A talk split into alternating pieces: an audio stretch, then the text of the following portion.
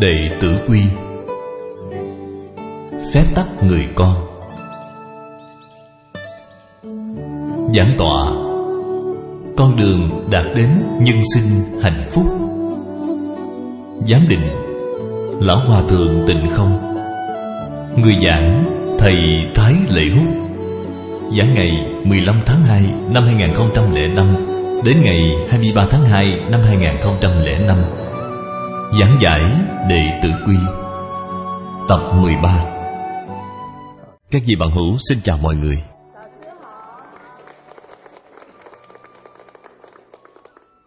Hôm qua, chúng tôi nói đến Cha mẹ thích, Dốc lòng làm. Cha mẹ ghét, Cẩn thận bỏ. Hôm qua Cũng có nhắc đến Con người phải tránh rất nhiều những tập tánh xấu đã hình thành. Hôm qua, cũng có nhắc đến vấn đề đánh bạc, vấn đề háo sắc. Trong sách xưa cũng có nói, bốn thứ tập tánh không nên trưởng dưỡng là kiêu sa, dâm, vật. Trong trí vật này việc quan trọng nhất là ngay từ nhỏ là phải hình thành cho con cái thái độ siêng năng, thói quen làm việc nhà hôm qua cũng có nói đến làm việc nhà có những lợi ích gì. Thứ nhất là quý lao động, biết cảm ơn. Biết cảm ơn. Thứ hai là nuôi dưỡng thái độ siêng năng. Khả năng làm việc cũng dần dần sẽ được tích lũy. Vì vậy, khả năng làm việc tuyệt đối không phải đến lớn rồi mới học. Từ lúc còn nhỏ ở nhà là có thể huấn luyện tiếp theo là rèn luyện ý chí cho các em. Cuối cùng, mối quan hệ của các em với mọi người sẽ tốt vô cùng. Trong quá trình dạy học của tôi, đã từng dạy qua, các môn tự nhiên mỗi lần giảng bài xong thì có rất nhiều dụng cụ cần phải được thu dọn. Có nhiều em học sinh rất tự nhiên.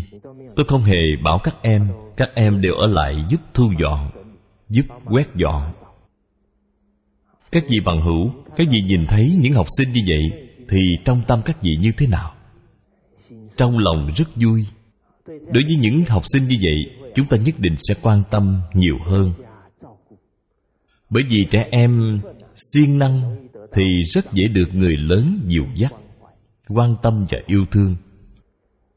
Khi tiếp xúc với bạn cùng trang lứa, nếu như các em siêng năng thì nhân duyên của các em cũng có ảnh hưởng trực tiếp.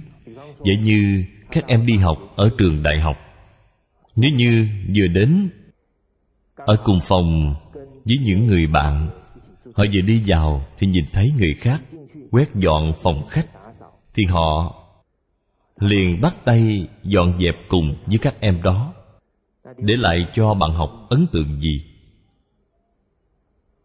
Là luôn biết giúp đỡ luôn thông cảm với sự vất vả của người khác.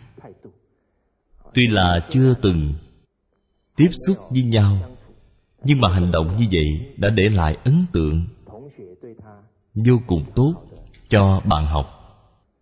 Rất dễ dàng hòa nhập vào trong đoàn thể. Nếu như nhà các em không biết giúp đỡ, thì khi đến đoàn thể, thí dụ như trong phòng ngủ tập thể khi người khác đang quét dọn, các em vẫn ngồi xem tivi thì cảm giác của bạn học đối với các em như thế nào? Không được tốt lắm. Không phụ giúp thì vẫn chưa nghiêm trọng lắm, bởi vì ở nhà không biết phụ giúp nên không biết được sự vất vả của người làm việc. Có khi cầm đồ đạc, dứt lung tung, quên trước quên sau, đến lúc dùng chung nhiều thứ. Lúc người ta cần dùng thì tìm không thấy lúc này, sự tin tưởng và ấn tượng ở trong tập thể càng ngày càng kém. Lời oán trách của người ta dần dần chất chứa lại. Cuối cùng thì bùng nổ ra. Cho nên trong phần cần mẫn này, chúng tôi có nhắc đến nón quần áo để cố định, chớ để bừa, tránh dơ bẩn những thói quen sinh hoạt tốt như vậy đều ảnh hưởng đến cuộc sống tập thể của các em sau này. Nếu không như vậy thì chúng không chỉ không giúp đỡ người khác, mà còn gây thêm phiền phức cho người khác. Vì vậy, thói quen siêng năng, thói quen lao động có liên quan trực tiếp với mối quan hệ của các em với người khác. Rất nhiều sinh viên đại học bị đuổi học nguyên nhân do đâu? Chính là khả năng tự lo cho cuộc sống của mình. Quá kém. Giáo viên và bạn học không muốn ở chung với họ, sinh hoạt chung với họ. Ở thẩm quyến, có một sinh viên bị nhà trường buộc thôi học. Những tờ báo đưa tin về anh ta vẽ một bức tranh châm biếm.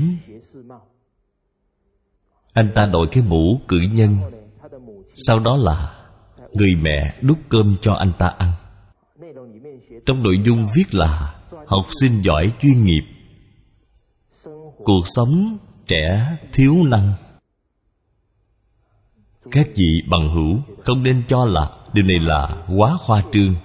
Lúc anh ta học đại học, thật sự là người mẹ vẫn đút cơm cho anh ta ăn. Bởi vì anh ta và mẹ luôn đối đầu quyết liệt nếu như người mẹ không đút cơm, thì anh ta không ăn nổi. Lớn như vậy mà vẫn làm cho cha mẹ lo lắng. Nhưng mà nói thì cũng phải nói lại. Con cái vì sao có thái độ như vậy? Sớm biết hôm nay như vậy thì ngày đó đừng làm. Ngày đó có thể là lúc hai ba tuổi, một lần đút cơm thì mất bao lâu? Mọi người phải chạy khắp nhà. Một lần đút cơm phải mất một hai tiếng đồng hồ đút cơm xong thì lưng cũng sắp gãy mất rồi. Vì vậy không có quy luật thì không tạo được phép tắc. Dạy bảo con cái thì nhất định phải nuôi dưỡng thói quen sinh hoạt tốt. Tuyệt đối không nên buông thả con cái. Đến lúc chúng hình thành thói quen, lớn lên rồi, muốn xoay chuyển cũng xoay chuyển không nổi.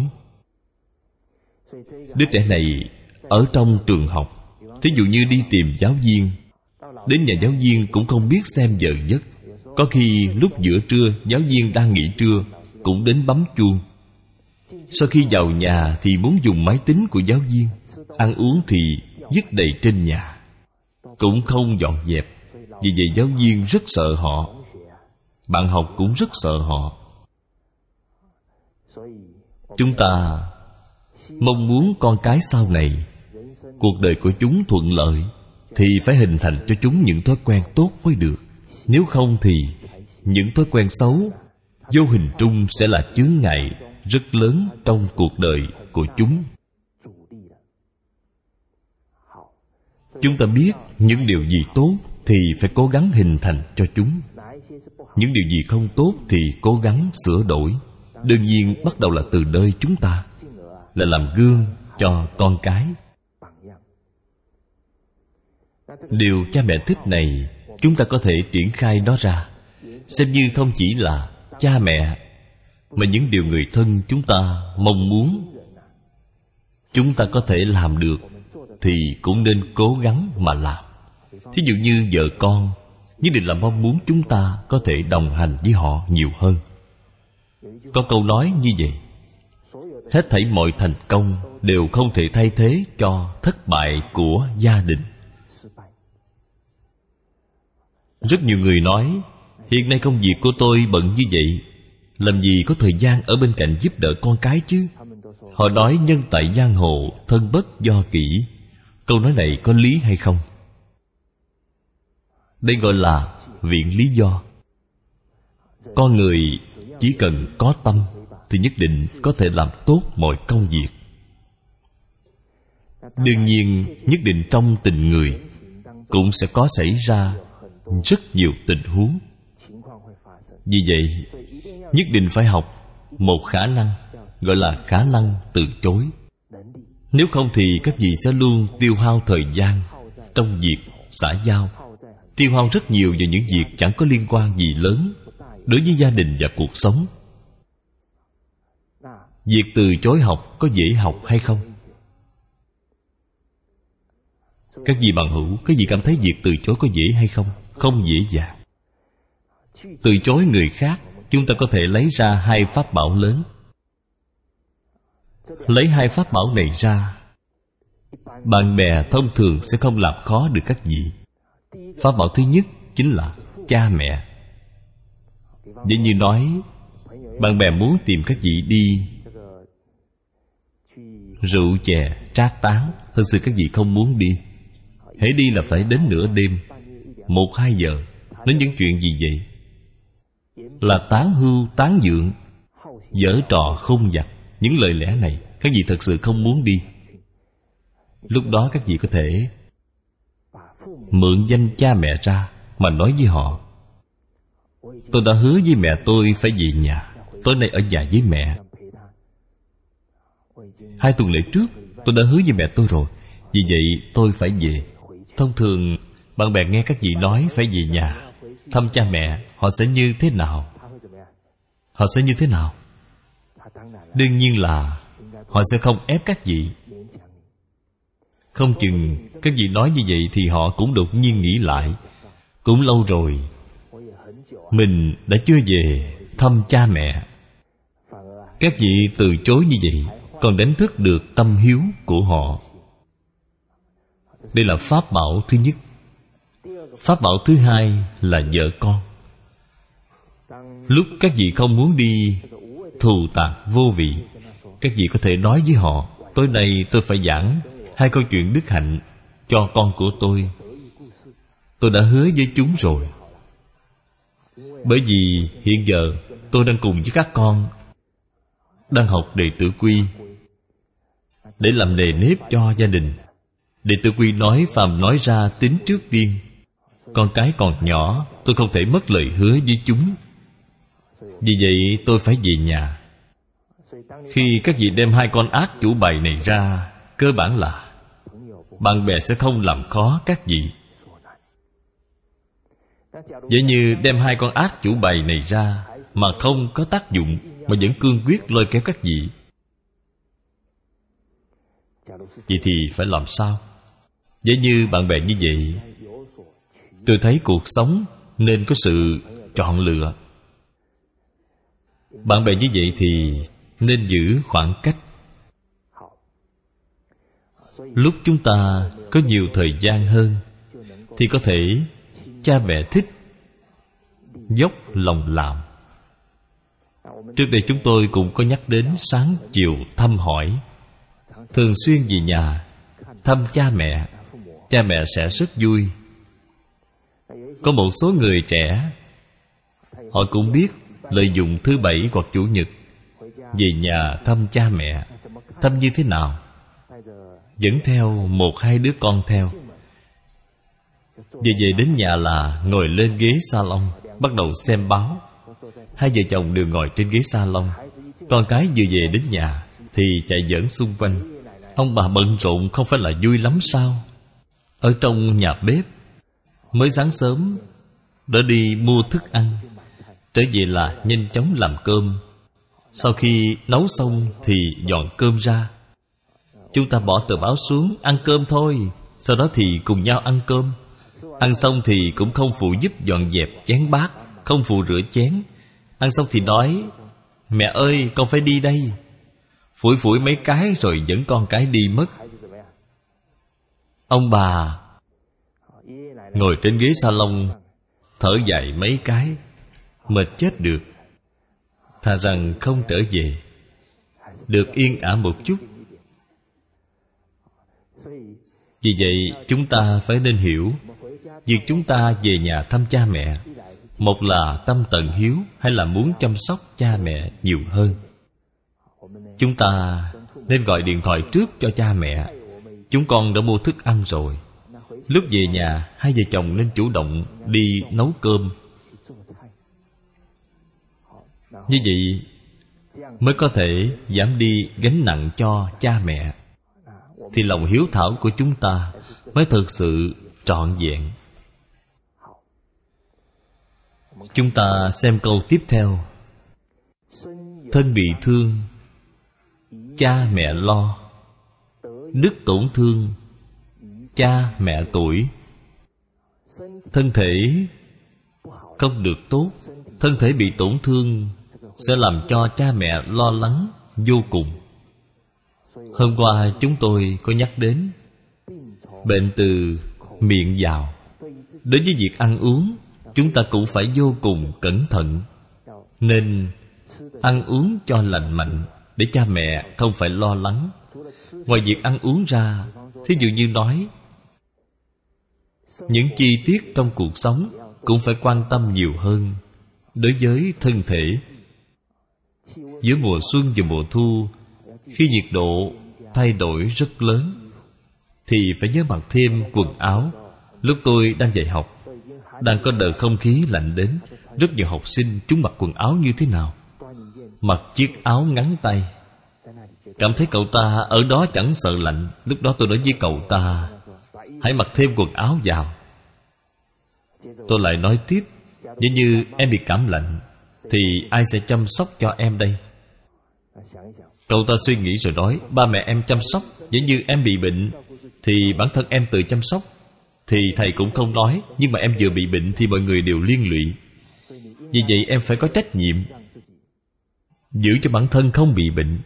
Em xem, em vừa bị bệnh thì mẹ em phải xin nghỉ làm còn phải chạy xe máy chở em đi khám bệnh, rồi lại đưa em về nhà. Hơn nữa, không chỉ bận rộn như vậy, mẹ làm việc ở công ty có an tâm hay không? Không an tâm. Vì vậy phải luôn luôn chú ý sự nóng lạnh, đừng để cơ thể bị cảm lạnh. Thí dụ như chúng ta đang vận động, đang leo núi sẽ ra rất nhiều mồ hôi. Vì vậy lúc vận động cũng nên nhớ mang theo khăn lông, mang theo áo quần khô. Khi chúng ta quan tâm những chi tiết này, cũng có thể chăm sóc thân thể. Vậy thì, cha mẹ của các vị sẽ ngày càng yên tâm hơn. Rất nhiều người trẻ tuổi, thanh thiếu niên, họ nói, cha mẹ tôi làm sao mà quản lý tôi nhiều như vậy chứ? Tôi sẽ hỏi ngược lại, tại vì sao cha mẹ phải quản lý các em nhiều như vậy? Đương nhiên là, các vị có nhiều hành vi không thể làm cho cha mẹ yên tâm. Nếu như các em thật sự có thể tự chăm sóc bản thân cho tốt, cha mẹ sẽ yên tâm với các em. Vậy thì các em có thể có được sự tự do chân thật. Nếu như các em rất nhiều việc đều không biết tự chăm sóc bản thân.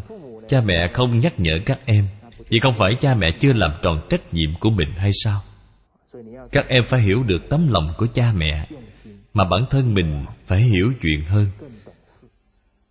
Như vậy các em mới có thể tự do, thật sự lại làm cho cha mẹ yên tâm. Cho nên cuộc sống của chúng ta cũng phải nên có quy luật, không nên thường xuyên thức đêm thức một đêm thì phải cần mấy ngày mới bù lại được? Có thể mấy ngày mới bù lại được? Chúng ta luôn chú ý đến việc ăn uống, chú ý đến quy luật cuộc sống, làm cho thân thể của mình có thể có được sự điều dưỡng tốt. Một đứa trẻ bị bệnh cảm. Cháu viết một dòng trong nhật ký cháu nói tôi bị bệnh cảm rồi tôi rất khó chịu. Không phải là vì tôi bị cảm mà khó chịu, mà vì cảm cúm là bớt hiếu. Các vị xem, trẻ em tiếp nhận lời dạy bảo của đệ tử quy. Chúng đối diện với rất nhiều khả năng quán chiếu sự việc, khả năng tự phản tỉnh thì sẽ khác với những trẻ em thông thường. Trong khai tông minh nghĩa chương của hiếu kinh cũng cho chúng ta những lời giáo huấn quan trọng. Sự hiếu thảo của một người nhất định là phải từ sự yêu thương thân thể của mình bắt đầu mà thực hiện. Nó là thân thể, tóc da, nhận từ cha mẹ, không dám tổn thương, hiếu bắt đầu ở chỗ này. Chúng ta đọc câu tiếp theo. Đức tổn thương cha mẹ tuổi khi đạo đức của chúng ta bị tổn thương, sẽ làm cho cha mẹ bị hổ thẹn, sẽ làm cho người thân xấu hổ, thậm chí là sẽ làm cho quốc gia, dân tộc hổ thẹn cuối đời nhà hán, có một vị quan tên là Đổng Trác. Sau khi động Trác có quyền thế, thì dùng quyền thế làm loạn. Sau đó có rất nhiều người đứng lên đánh trả lại ông.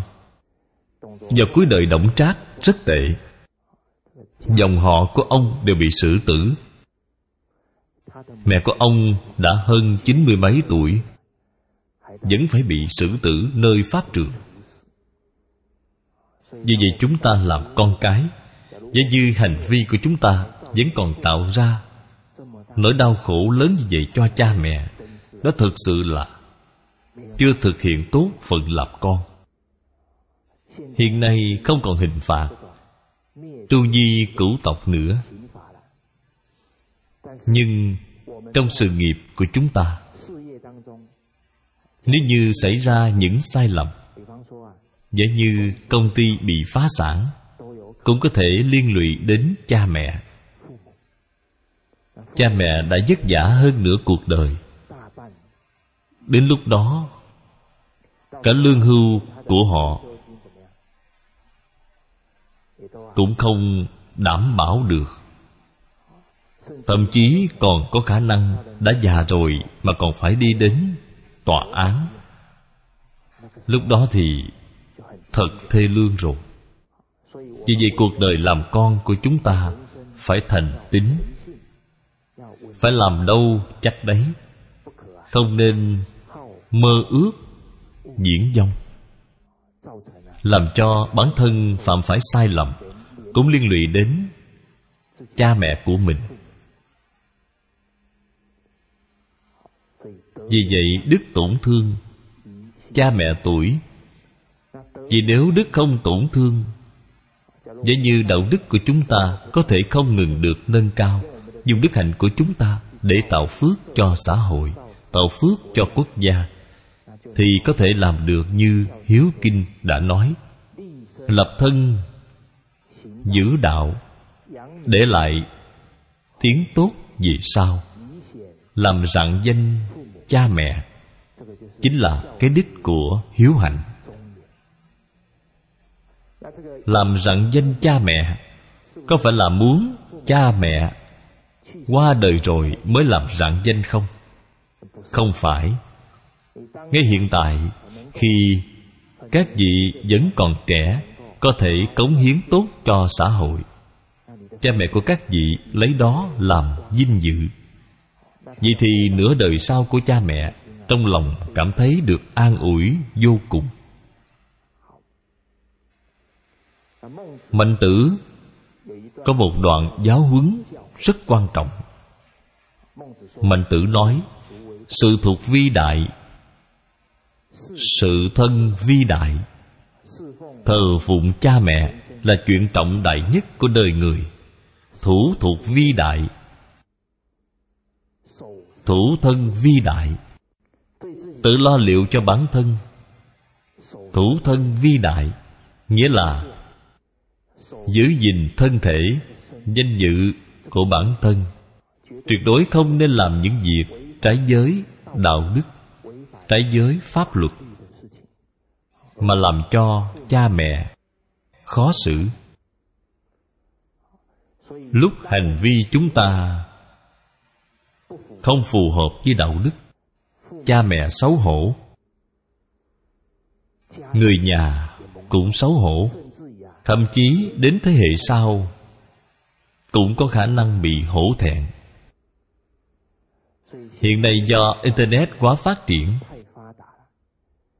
sự giao lưu giữa con người với con người rất tấp nập. Nếu như không có khả năng phán đoán, lại không có lý trí, rất có khả năng sẽ phạm phải những việc làm cho mình hối hận suốt đời.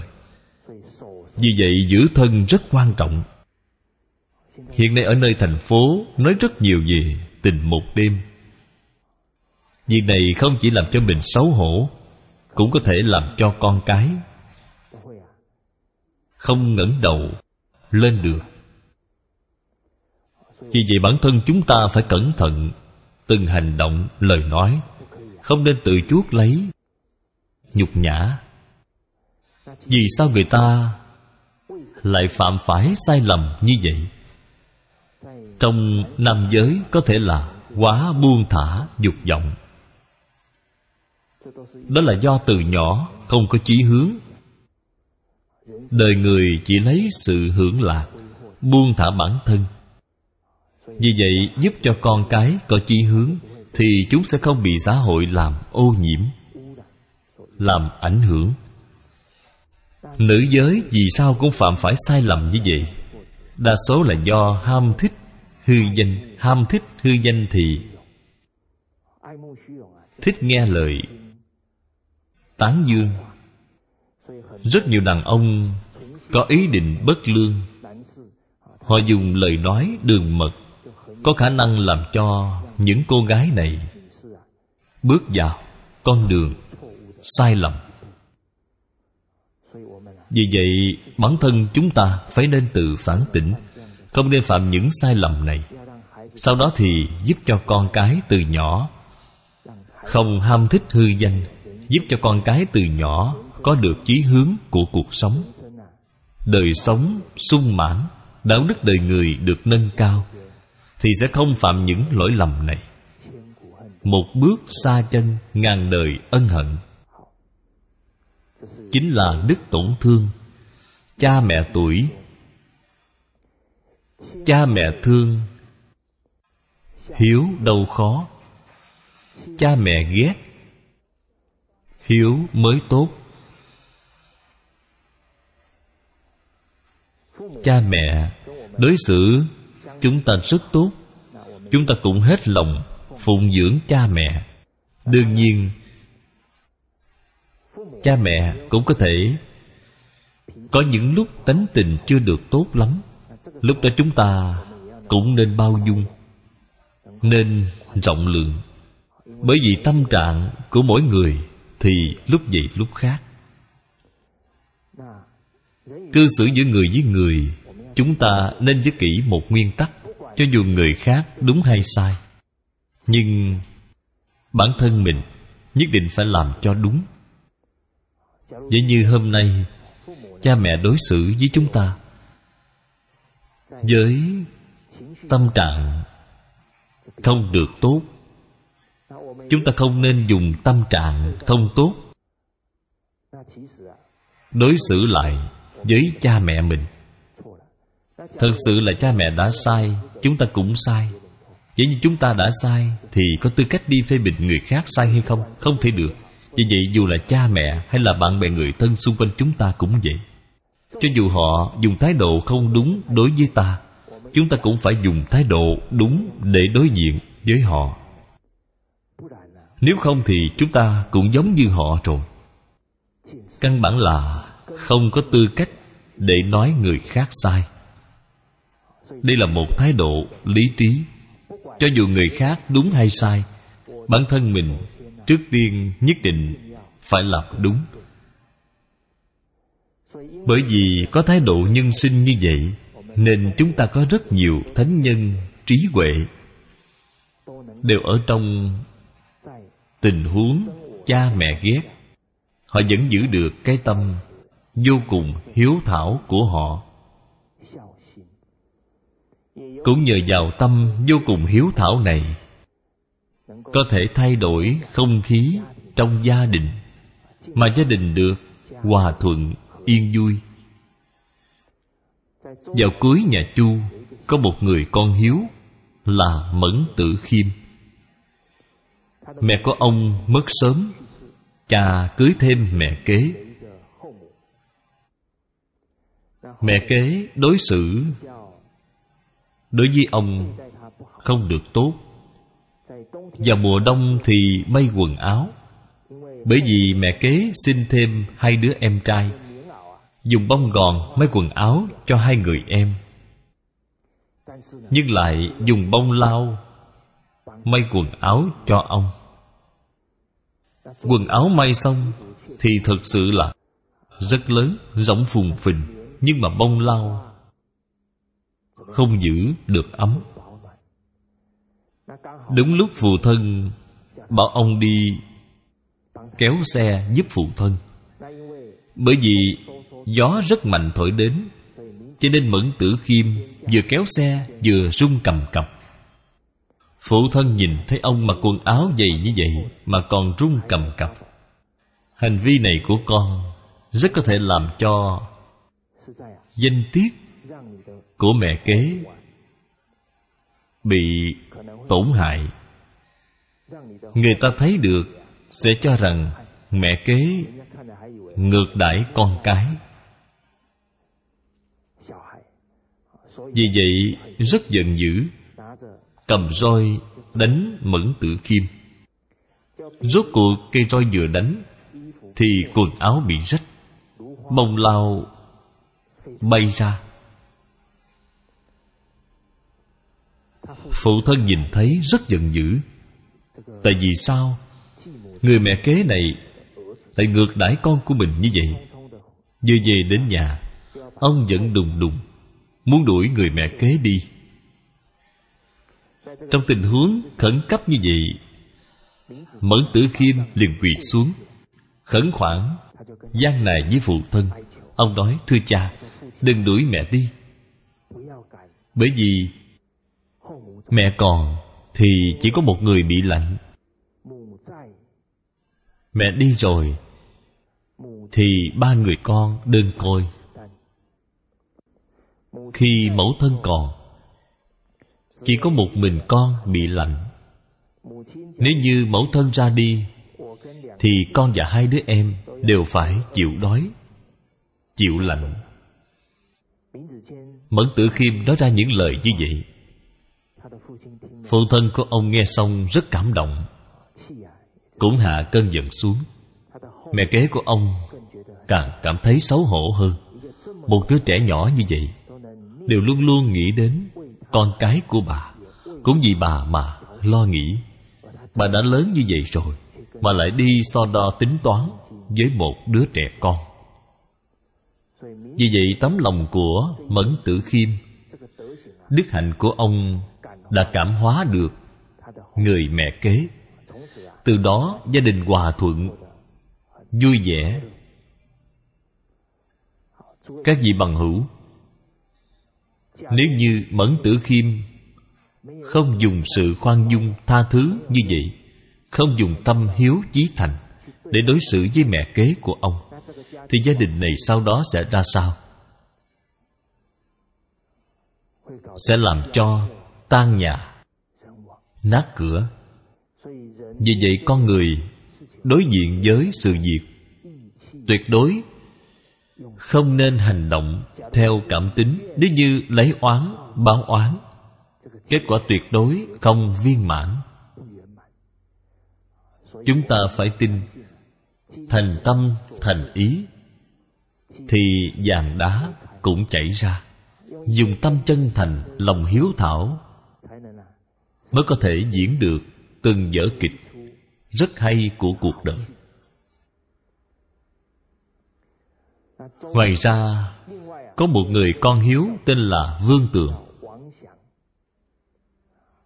Trong lịch sử, ông có một câu chuyện rất nổi tiếng tên là vương tường. Phẫu băng, nghĩa là vào mùa đông trời lạnh giá. Người mẹ kế bảo ông đi bắt cá cho bà ăn. Trong lúc tuyết phủ đầy trời có cá để bắt hay không?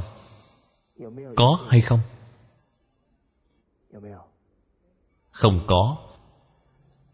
Nếu như vương tường không đi bắt cá thì sẽ ra sao? Có thể sẽ bị đánh. Thậm chí người mẹ kế không cho ông vào nhà. Đối với việc đối xử như vậy của người mẹ kế, ông vẫn không có lời oán hận. Vẫn đi đến nơi tuyết phủ đầy trời ngồi khóc một mình. Do tấm lòng thành tâm như vậy, trời đất đều cảm động, mặt đất liệt nứt ra, hai con cá nhảy ra. Ông đem hai con cá về nhà phụng dưỡng mẹ kế. Đương nhiên những yêu cầu vô lý như vậy. Chắc chắn không phải chỉ có một chuyện này, rất nhiều chuyện khác tìm cách gây khó khăn. Vương tường hoàn toàn không vì thế mà trùng chân. Có một lần, bên ngoài, trời sắp có mưa. Mẹ kế nói với ông, hiện giờ bên ngoài trời đang mưa gió. Nếu như trái trên cây mà rụng xuống, thì mẹ sẽ phạt con. Vương tường liền chạy ra bên ngoài, ôm mấy cây cây đó mà khóc. Cầu nguyện cho trái đừng rụng xuống. Tấm lòng chân thành này cũng đã cảm động được. Chúng ta nói là thực vật khoáng vật, đều sẽ vì lòng người mà có cảm ứng. Thực sự thì trái cây có rụng mấy trái? Vì vậy rất nhiều tình huống đều do lòng hiếu thảo của vương tường hóa dữ ra lành. Các vị bằng hữu, muốn cảm động một người, cảm hóa một người có dễ hay không? Không dễ dàng, phải có tâm nhẫn nại mới được. Vương tường, cảm động mẹ kế của ông không phải khi ông còn nhỏ. Khi ông đã lớn rồi, cũng đã lấy vợ rồi. Mẹ kế không chỉ ngược đãi ông, ngay cả vợ ông cũng bị ngược đãi. Nhưng đức hạnh của ông đã cảm động được. Người em trai là vương lãm. Vương lãm là em trai của ông, con của người mẹ kế. Vì đức hạnh của ông cho nên người em trai rất tôn kính ông. Mỗi lần mẹ kế ngược đãi vương tường và vợ của ông, thì vương lãm dắt vợ của mình đi giúp đỡ anh trai vương tường. Sau này đức hạnh của vương tường càng ngày càng tốt. Danh tiếng lan truyền đi xa.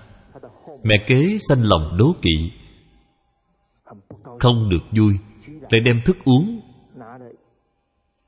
Có chất độc là rượu độc, muốn cho phương tường uống.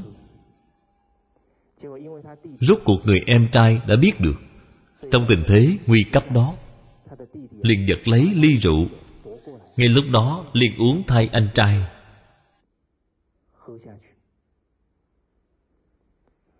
Các vị bằng hữu, em trai của ông đã dùng cái gì để khuyên mẹ của mình vậy? Dùng cái chết để khuyên người mẹ này. Nên lúc đó, mẹ của ông liền đánh đổ ly rượu đó. Bản thân cũng cảm thấy rất xấu hổ. Con trai của bà lại có thể dùng cái chết để bảo vệ người anh thì bà sao lại chẳng có một chút tình người như vậy? Hành động này cũng thức tỉnh lương tri mẹ của ông. Sự chí thành của hai anh em cũng làm cho gia đình chuyển hóa trở lại. Đúng lúc đó, trong triều đình có một vị đại thần tên là lữ kiện. Trên tay lữ kiện có một thanh bảo kiếm. Ông liền tặng cho vương tường. Ông nói người có thanh bảo kiếm này có thể che chở cho con cháu đời sau. Đều sẽ rất thành tựu. Vương tường có được thanh bảo kiếm này. Suy nghĩ đầu tiên là gì?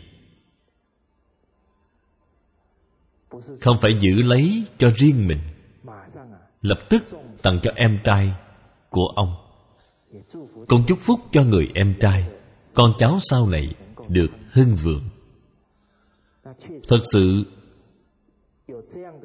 có người anh em như vậy, đức hạnh tốt như vậy, thế hệ sau của họ nhất định sẽ có được sự dạy dỗ rất tốt. Bởi vì kinh dịch có nói, nhà tích điều thiện ắt sẽ có nhiều niềm vui. Vì vậy thế hệ sau của vương tường, vương lãm kéo dài đến chín đời. Làm công khanh, đều làm quan lớn trong triều đình, phục vụ xã hội quốc gia. Vì vậy, chúng ta thật sự phải dùng tâm chân thành để chuyển hóa những điều không viên mãn trong gia đình. Đây mới là cha mẹ ghét, hiếu mới tốt. Chúng ta xem đoạn kinh văn tiếp theo. Chúng ta cùng nhau đọc qua một lần. Cha mẹ lỗi, khuyên thay đổi. Mặt ta vui, lời ta dịu. Khuyên không nghe, vui càng tiếp. Dùng khóc khuyên, đánh không giận. Ở đây nói đến khi mẹ có lỗi, chữ thân này chúng ta cũng có thể diễn giải ý nghĩa của nó ra. Có nghĩa là tất cả người thân, bạn bè của chúng ta có lỗi, chúng ta phải có trách nhiệm khuyên bảo. Gọi là cha mẹ lỗi, khuyên thay đổi. Mặt ta vui, lời ta dịu, khuyên không nghe, vui càng tiếp dùng khóc khuyên, đánh không giận. Thật sự câu kinh văn này vô cùng sâu sắc. Nó không chỉ nói với chúng ta, khuyên ca người thân là bổn phận của chúng ta. Ngay cả cách khuyên, thái độ, thậm chí là thời cơ để khuyên, đều giúp chúng ta chọn ra. Chúng ta hãy xem khuyên nhủ một người nên chú ý đến, thứ nhất là ý định. Thứ hai là phải chú ý thời cơ. Thứ ba là phải chú ý thái độ và cách khuyên. Thứ tư còn phải chú ý đến sự kiên nhẫn. Khuyên một người cũng không dễ, phải có thái độ chừng mực lúc các vị khuyên bạn bè có khuyên liền tại chỗ hay không? Từ đó vì sao họ sẽ sửa đổi? Có bạn bè như vậy không? Nếu như có, thì các vị nên giới thiệu họ cho tôi làm quen, bởi vì có thể họ là nhan uyên chuyển thế. Bởi vì nhan uyên đã làm được chuyện gì? Không tái phạm lỗi. Hiện nay vẫn còn có người như vậy thì nhất định mời người đó ra quần dương văn hóa truyền thống thông thường, người thành niên vì rất nhiều hành vi, không phải là một ngày hai ngày mà hình thành, mà gọi là băng đóng dày ba thước, không phải do rét một ngày. Đã đóng băng lâu như vậy, ngọn lửa của các vị phải cháy từ từ mới có thể làm băng tan chảy được. Vì vậy vừa mới bắt đầu khuyên nhủ bạn bè, trước tiên phải quán chiếu đến ý định của mình. Nhất định phải có tấm lòng, luôn luôn muốn tốt cho đối phương. Không phải là một kiểu khống chế. Anh phải nghe lời tôi. Không nghe tôi là không được. Nếu như chúng ta dùng thái độ khống chế này, một thái độ áp đặt, có thể sẽ xuất hiện kết quả ngược lại.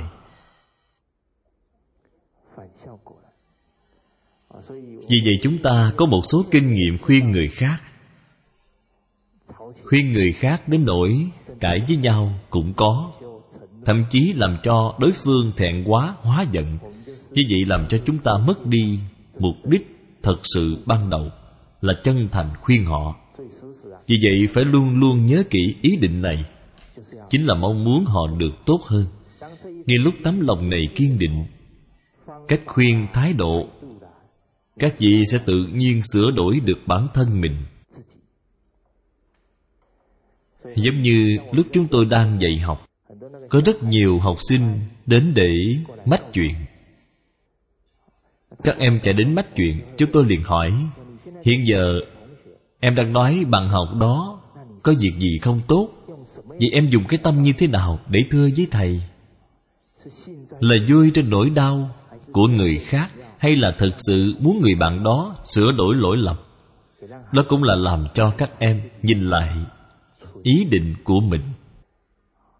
Sau đó, chúng tôi tiếp tục nói với em đó, Nếu như em thật sự mong muốn người bạn này sửa lỗi, Vậy thì em hãy đi nói với bạn ấy. Không cần thầy giáo đến nói. Đương nhiên, với tiền đề đó, Ở trong lớp các vị muốn lập ra một số bạn làm người tốt, Thái độ làm việc tốt Giống như nói, cả lớp đã học qua đệ tử quy. Trong đệ tử quy có một câu nói, Nghe khen sợ, Nghe lỗi vui. Người hiền lương, Dần gần gũi. Một người đối diện với lời khen của người khác Sẽ cảm thấy vô cùng lo sợ. Đối với sự khuyên bảo của người khác Sẽ cảm thấy cảm ơn. Các vị đã chỉ ra khuyết điểm của tôi. Lúc cả lớp đều có thái độ như vậy. Bạn học đó ngày trước đã khuyên bảo bạn học kia, Họ sẽ thành tựu lẫn nhau, Cảm ơn nhau. Nhìn thấy một bạn học khác Thì cúi đầu chào hỏi, Cảm ơn bạn đã chỉ ra khuyết điểm của tôi. Lúc con trẻ Biết đi khuyên bảo người khác, Lúc con trẻ biết tiếp nhận lời khuyên răng của người khác, Thái độ như vậy sẽ làm cho cuộc đời của chúng Có được những trợ lực rất lớn. Vì vậy, khuyên người khác, Điều trước tiên phải chú ý vấn đề ý định. Thứ hai là thời cơ. Thời cơ như thế nào Thì khuyên bảo người khác Tương đối tốt. Tục ngữ nói, Dương thiện Ư công đường. Huy hóa Ư tư thất. Lúc ca ngợi ưu điểm người khác, Khen ngợi người khác làm việc tốt, Các vị có thể nói ở trước đám đông Thì bởi vì có thể làm cho người khác Thấy người tốt, Nên sửa mình. Các vị tán thành họ Họ sẽ càng tích cực, nỗ lực. Nhưng mà khuyên sửa lỗi, Khuyên người khác sửa đổi lỗi lầm Thì nên ở phòng riêng Lúc không có những người khác, Vì sao? Vì sao phải không có những người khác vậy? Bởi vì người lớn chúng ta, Điều quan trọng nhất là gì? Là thể diện Thể diện rất quý, đúng không? Thể diện một cân bao nhiêu tiền vậy? Vì vậy, Một người có đạo đức, Có học vấn Phải thành tựu Trước tiên phải bán đi một thứ. Phải bán thể diện đi. Đợi chút nữa, Nếu có ai muốn bán Thì tôi sẽ mua. Nhưng mà tình người Phải có thể thông cảm được, Phải có thể nghĩ đến thể diện của người khác. Vì vậy phải khuyên bỏ lỗi lầm ở phòng riêng. Lúc các vị làm được như vậy, Đối phương cũng sẽ cho là các vị đang nghĩ thay cho họ. Nếu như các vị nói ra ở trước công chúng, Thì có thể ngay tại đó Có thể xảy ra xung đột. Tranh luận. Vì vậy khuyên bỏ lỗi lầm, Phải ở nơi không người, Đây chính là nắm bắt thời cơ. Trong luận ngữ cũng có một câu nói đến, Khả giữ ngôn. Nhi bất giữ chi ngôn. Thời cơ đã đến rồi các vị có thể khuyên bảo họ, Nhưng các vị lại không khuyên họ. Đây là thất nhân. Có thể nói mà lại không nói. Đó là thất nhân. Chúng ta không làm tròn bổn phận của người làm con, hoặc giả mất đi bổn phận của người làm bạn. Có thể nói mà lại không nói là thời cơ vẫn chưa tới. Các vị quá nôn nóng, liền nói với họ, như vậy là thất ngữ, có thể các vị đã nói lỡ lời. Lòng tốt của các vị đã trở thành việc ác, chính là thất ngôn. Cho nên khuyên nhủ, trong mối quan hệ ngũ luân, chúng ta đều phải có bổn phận như vậy. Cha con cần phải khuyên can. Vô tôi cũng cần phải khuyên can. Bởi vì khi các vị tiếp nhận trách nhiệm của công ty, thì phải có trách nhiệm giúp đỡ công ty thật tốt. Đương nhiên là cũng phải giúp được cấp trên cho tốt. Vì vậy quan hệ vua tôi cũng phải khuyên can. Tiếp đến là, vợ chồng đương nhiên phải cần khuyên can. Phải giúp chồng dạy dỗ con cái anh em cũng phải khuyên can. Và còn nữa là bạn bè. Đây đều là bổn phận làm người của chúng ta, cho nên phải nâng cao bản thân về trí huệ. Khuyên nhủ người khác thì mới có thể thông qua lời nói của mình để giúp cho cuộc đời người thân chúng ta. Đệ tử quy có nói đến câu khuyên không nghe, vui can tiếp chữ vui ở đây rất có trí huệ. Nghĩa là lần đầu khuyên cha mẹ không tiếp nhận, thì phải đến lúc nào mới khuyên tiếp? Đến lúc nào? Lúc cha mẹ vui vẻ. Cho nên lúc này phải quan sát sắc mặt. Vui càng tiếp, thái độ và phương pháp thì sao? Mặt ta vui, lời ta dịu. Đây chính là thái độ. Chúng ta phải bình tĩnh bởi vì khi chúng ta nổi nóng thì cũng dễ làm cho cha mẹ nổi nóng. Chúng ta không nổi nóng thì cha mẹ cũng không dễ gì mà nổi nóng. Cho nên chúng ta phải mặt ta vui, lời ta dịu. Sau đó là nắm lấy đúng thời cơ để khuyên nhủ. Tiếp theo là vui can tiếp. Chữ tiếp ở đây có ý nghĩa là gì? Đúng là một hai ba lần. Trực tiếp này chính là phải có tính kiên nhẫn mới được.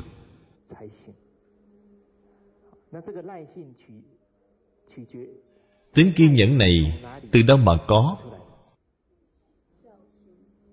Từ tâm hiếu, từ cái tâm yêu thương, từ cái tâm tận trung có trách nhiệm. Nhất định phải duy trì cho đến lúc làm được vì vậy, nếu như ngày nay chúng ta khuyên người khác không có kết quả, chúng ta hiểu được vấn đề không phải là ở đối phương, mà ở đâu? Ở nơi bản thân mình. Khi bản thân chúng ta luôn luôn phản tỉnh, thì sự sáng suốt trong việc khuyên bảo người khác càng lúc càng cao. Tự nhiên người khác sẽ cảm nhận được tình cảm chân thành của chúng ta. Nhất định sẽ chuyển hóa được. Vì vậy chúng ta giữ vững thái độ. Giả như người khác không nghe lời khuyên của chúng ta là do chúng ta đức chưa tu, cho nên cảm chưa đến, cảm ứng chưa đến được. Khuyên người khác còn có một công tác chuẩn bị mà chúng ta phải suy nghĩ đến.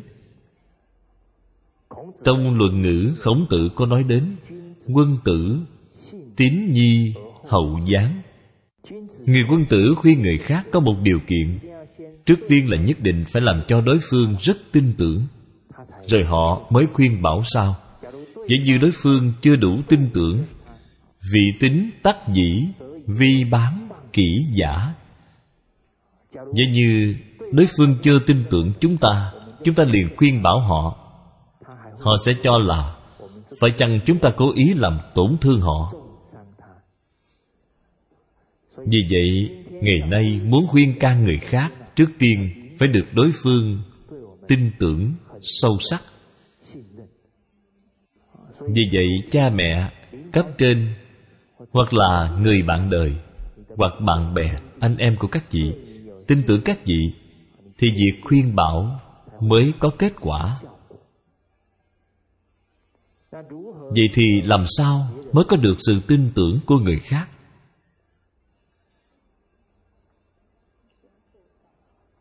Chúng ta đều mong muốn được người thân bạn bè tin tưởng chúng ta. Vì sự tin tưởng chúng ta cầu, thì nó sẽ đến phải không? Sự tin tưởng không phải cầu thì nó sẽ đến. Chúng ta nhiều lúc rất hâm mộ người khác. Nhân duyên của các vị sao mà tốt như vậy? Mọi người vì sao đều tin tưởng các vị như vậy?